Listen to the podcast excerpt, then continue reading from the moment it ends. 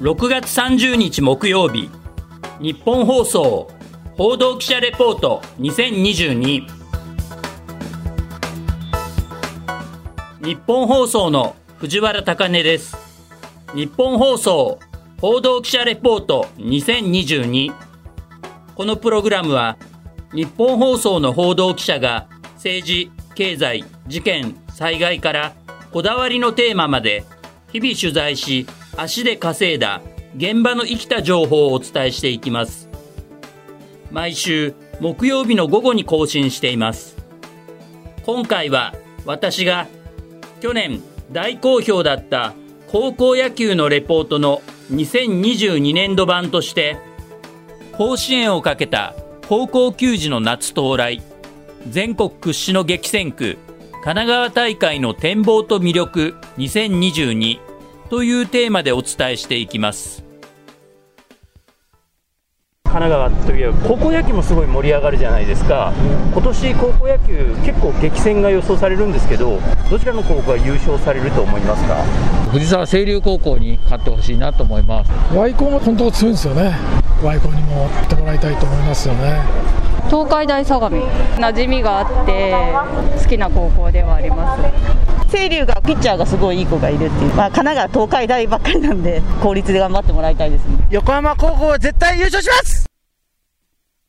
今月11日、第104回全国高校野球選手権神奈川大会の組み合わせ抽選会が開かれ、出場170校の対戦相手が決まりました。来月9日に開幕する神奈川大会は、普段よりも簡素化した形で開会式を3年ぶりに開催。また、一般客への入場券の販売は、今のところ、1回戦から制限を設けず行う方針で、学校の応援団やブラスバンドも、条件付きで球場に駆けつけての応援ができるようになりました。さらに、新型コロナウイルスの感染者が野球部内で確認され、無念の出場辞退校が相次いだ去年の辛い経験から、今年は大会期間中に感染者や感染が疑われる選手が出た場合、試合開始前までベンチ入りメンバーの登録変更が可能という特別措置が取られます。こうした中、高校野球担当のベテラン記者で、自身も公立高校で高校球児だった神奈川新聞社松村祐介さんと、都内の高校の野球部ではキャプテンを任され、現在、日本放送ショーアップナイターなどの実況を担当する大泉健人アナウンサーに、今回の神奈川大会について、いろいろと話を聞きました。本題に入る前に、まず自身の高校時代に対戦した強豪私学の印象などについて語ってくれた松村記者です。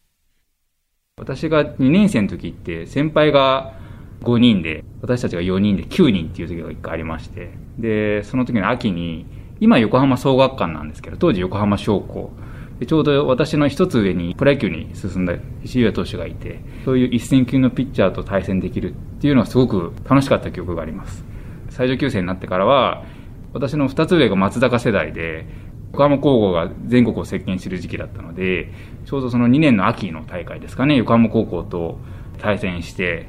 甲子園でもバリバリ活躍していた選手とかと試合できたっていうのは、今でもいい思い出になっています。正直やっぱシートノック見るだけでもちょっとこう、レベルの違いというか、それ見るだけでもすごく勉強になるなと、すごいなっていうのを圧倒された記憶しかないですね。そして、大泉アナは、自分の高校野球の記憶を次のように振り返りました。最後の夏、センター守ってて、で、当時35度ぐらい気温があったんですけど、あまりに暑くてですね、ゲームの途中で足をつってしまいまして、センターで倒れ込んで、そのまま途中交代ということで、プレーの面ではですね、全くいいところがなかったんですけれども、えー高校3年間の中で一番それが私の思い出ですね。はい。で、えー高校時代最後の打席は空振り三振に終わりました。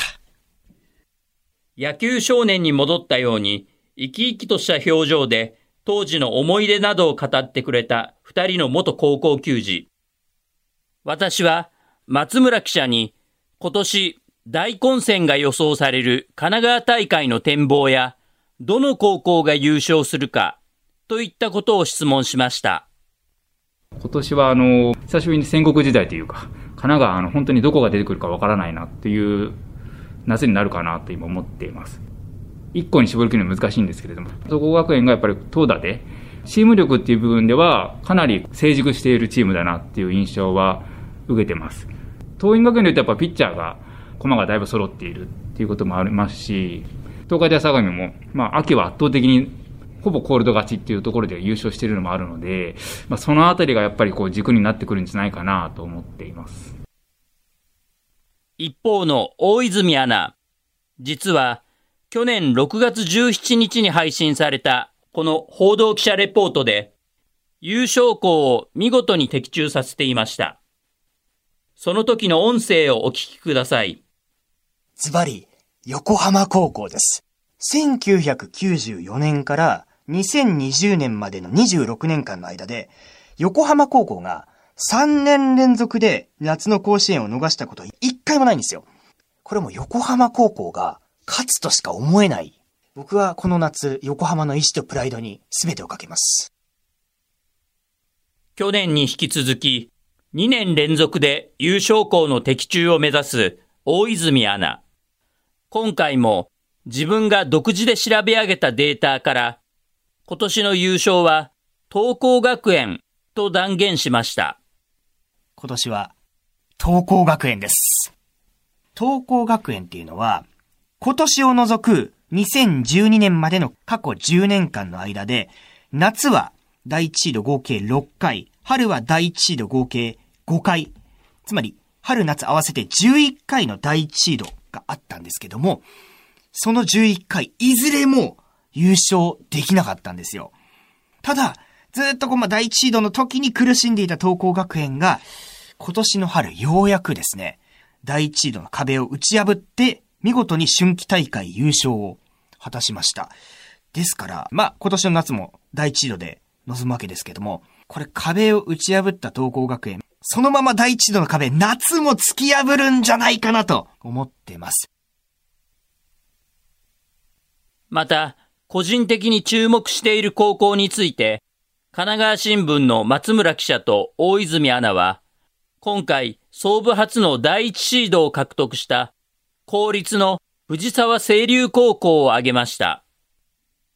藤沢清流が今年初めて第一シードを取って、結構打つんですよね。で、ピッチャーももちろん木島君っていう投打の中心がいて、まあ、バッティングもチーム全体通してよく振れるなっていう、公立校なんですけど、速いピッチャーにも振り負けないっていう、打力がかなり目を引いたので、個人的に上に行くんじゃないかなというふうに思っています。藤沢清流高校という公立高校ですね。ここにいるエースの木島直也投手。彼がですね、あの、いわゆる二刀流で、エースで4番の選手がですね、もし競合をバッサバッサ切り倒して、甲子園まで導いたとなると、相当話題になるんじゃないかなと。ですから、藤沢清流を私、あの、個人的には注目してます。では、激戦区神奈川で公立高校が強豪私学に勝つために必要なことは何なのか。これまで数多くの神奈川の高校野球の試合を取材し続けてきた松村記者は、打力と指摘しました。打力ですかね。まあ神奈川の私学ってなると、すごくエリートが集まってくるような激戦区でもあるので、私学相手に投手戦っていう試合は、メンタル的にもなかなかきついので、まあ、そうなってくると、バッターで体を作って、いかに振り切れるか、強いスイングができるか。今の強い、今年シーズンに入っているような公立校は、体もやっぱり大きい選手が多くて、振り切れるっていう力があるので、やっぱそういうところが必要になってくるんじゃないかなと思ってます。一方、高校時代、ピッチャーライナーが怖いからという理由で、投手と野手の二刀流を断念した大泉アナとは、高校野球における二刀流についても会話が弾み、大泉アナは自分の考えを次のように語ってくれました。いや、二刀流はどんどんやるべきだと思ってますね。本職が例えば外野でも、ピッチャーの練習も、それからバッターの練習も取り組んでいけば、将来、自分のこの、プラスになるんじゃないかなと。ピッチャーとかキャッチャーとか、いろんなポジションを経験することによって、まあやっぱりそのチームメイトの気持ちもわかるんで、まあもちろん技術的にもそうなんですけど、精神的にもいろんな可能性が広がると思うので、二刀流はどんどん高校時代、まあもっと言えば小学生、中学生からやった方がいいと思います。はい。二人の元高校球児への取材は、神奈川の高校野球をメインにして、いろいろなテーマで話が盛り上がりましたが、この中で松村記者は、最後の大会に臨む高校3年生の選手スタッフたちに、このようなエールを送りました。やはり今の3年生がこうちょうど入学した時新型コロナウイルスがちょうど蔓延した時期でで入学した時にもそもそも学校が休校してて夏の大会が大体大会で。去年の夏も大会はやったんだけれども吹奏楽だとかっていう自分たちの応援もないと。っていう中でようやくこの最後の夏今のところお客さんも制限ないですしで吹奏楽もチェアリーディングとか家族とかもみんな応援できる。何よりもやっぱそこの夏独特の空気感っていうのを、まあ私もそれを感じてよかったからこそ、今の3年生に、もうその勝負度外視して、そこの空気っていうのを味わってほしいなと、本当に楽しんでほしいなと思ってます。さて、今回の取材の最後、大泉アナは、夏の高校野球といえば、ブラスバンド応援、などと熱く語った上で、神宮球場での試合で、ライト前ヒットを打った時に、ブラスバンドが演奏してくれた高校野球のあの定番応援曲が今でも自分のテーマソングになっていることを明かしました。ブラスバンド応援、まあ、あとチアリーダーの応援っていうのは一生記憶に残ります。社会人になってから、あの、あれだけいろんな人に自分一人を応援してもらう機会っていうのはないですし、私も高校時代、神宮球場で打席に入ってですね、トレイントレインのブラスバンド演奏に合わせてライト前ヒットを打ったんですけども、あの記憶っていうのは、すごく今でも鮮明に覚えてますし、まあこれがやっぱり高校野球の最大の魅力じゃないかなと個人的には思っています。ということは、あの、トレイントレインがカラオケの18番ということなんですか、ね、ああ、もうよく歌いますね。自分のテーマソングはトレ、はい、トレインですか？そうですね。自分が大事な仕事とかに行く前は、まあ脳内で、こうトレイントレインを流したりとか。じゃ大事な、あの、ショーアップナイターの実況を任される前も、はいはい、トレイントレインがこう頭を。ああ、もう流れることもよくありますね。はい。自分のテンション上げて、やるぞっていう感じで臨んでます。一方、神奈川新聞社で高校野球を担当している松村記者は、夏の高校野球の魅力について、自身の経験なども踏まえ、次のように話してくれました。それぞれの選手だったり、それぞれの学校で、やっぱいろんなこの2年半、違う思い出の刻みながら迎える夏の試合って、やっぱそれぞれやっぱ試合に出てくるものがあるんです。それをこう、すべてそこにぶつけて、一生懸命やるっていう、その姿がやっぱ一番美しいなと思ってますし、一戦必勝のトーナメントで何が起こるかわからない。だからみんな全力でやって、それがあるからこそ感動するし、球児の全力プレー、試合にかける思いっていうのがやっぱ伝わってくるものがやっぱあるので、そこが何よりの魅力なのかなと思ってます。3年の夏って独特というか忘れないですよね。本当にいつまでも色あせないというか、まあいい年とってもいつまでも若くいれるというか、あの頃に戻れるというか、うん、その一瞬一瞬って場面場面はやっぱりかけがえのないものだなと思うんで、頑張ってほしいなと思います。高校野球経験者は、何年経っても色あせない当時を思い出し、日本中が選手たちのひたむきなプレーに感動するといった魅力がいっぱいの夏の高校野球。そんな高校球児の暑い夏が、全国屈指の激戦区神奈川でも、いよいよあと10日余りで始まります。元高校球児の私も、神奈川県の高校野球の聖地、横浜スタジアムと保土ヶ谷球場などで試合を観戦しながら、あの夏の自分の姿を思い出し、選手たちの全力プレーや応援、夏独特の球場の雰囲気などを今年もしっかりと目に焼き付けたいと思います。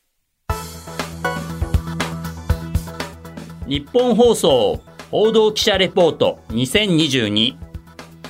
次回は畑中秀也記者が2022年上半期の自動車業界を振り返るというテーマでお伝えします今回の担当は日本放送の藤原貴根でした。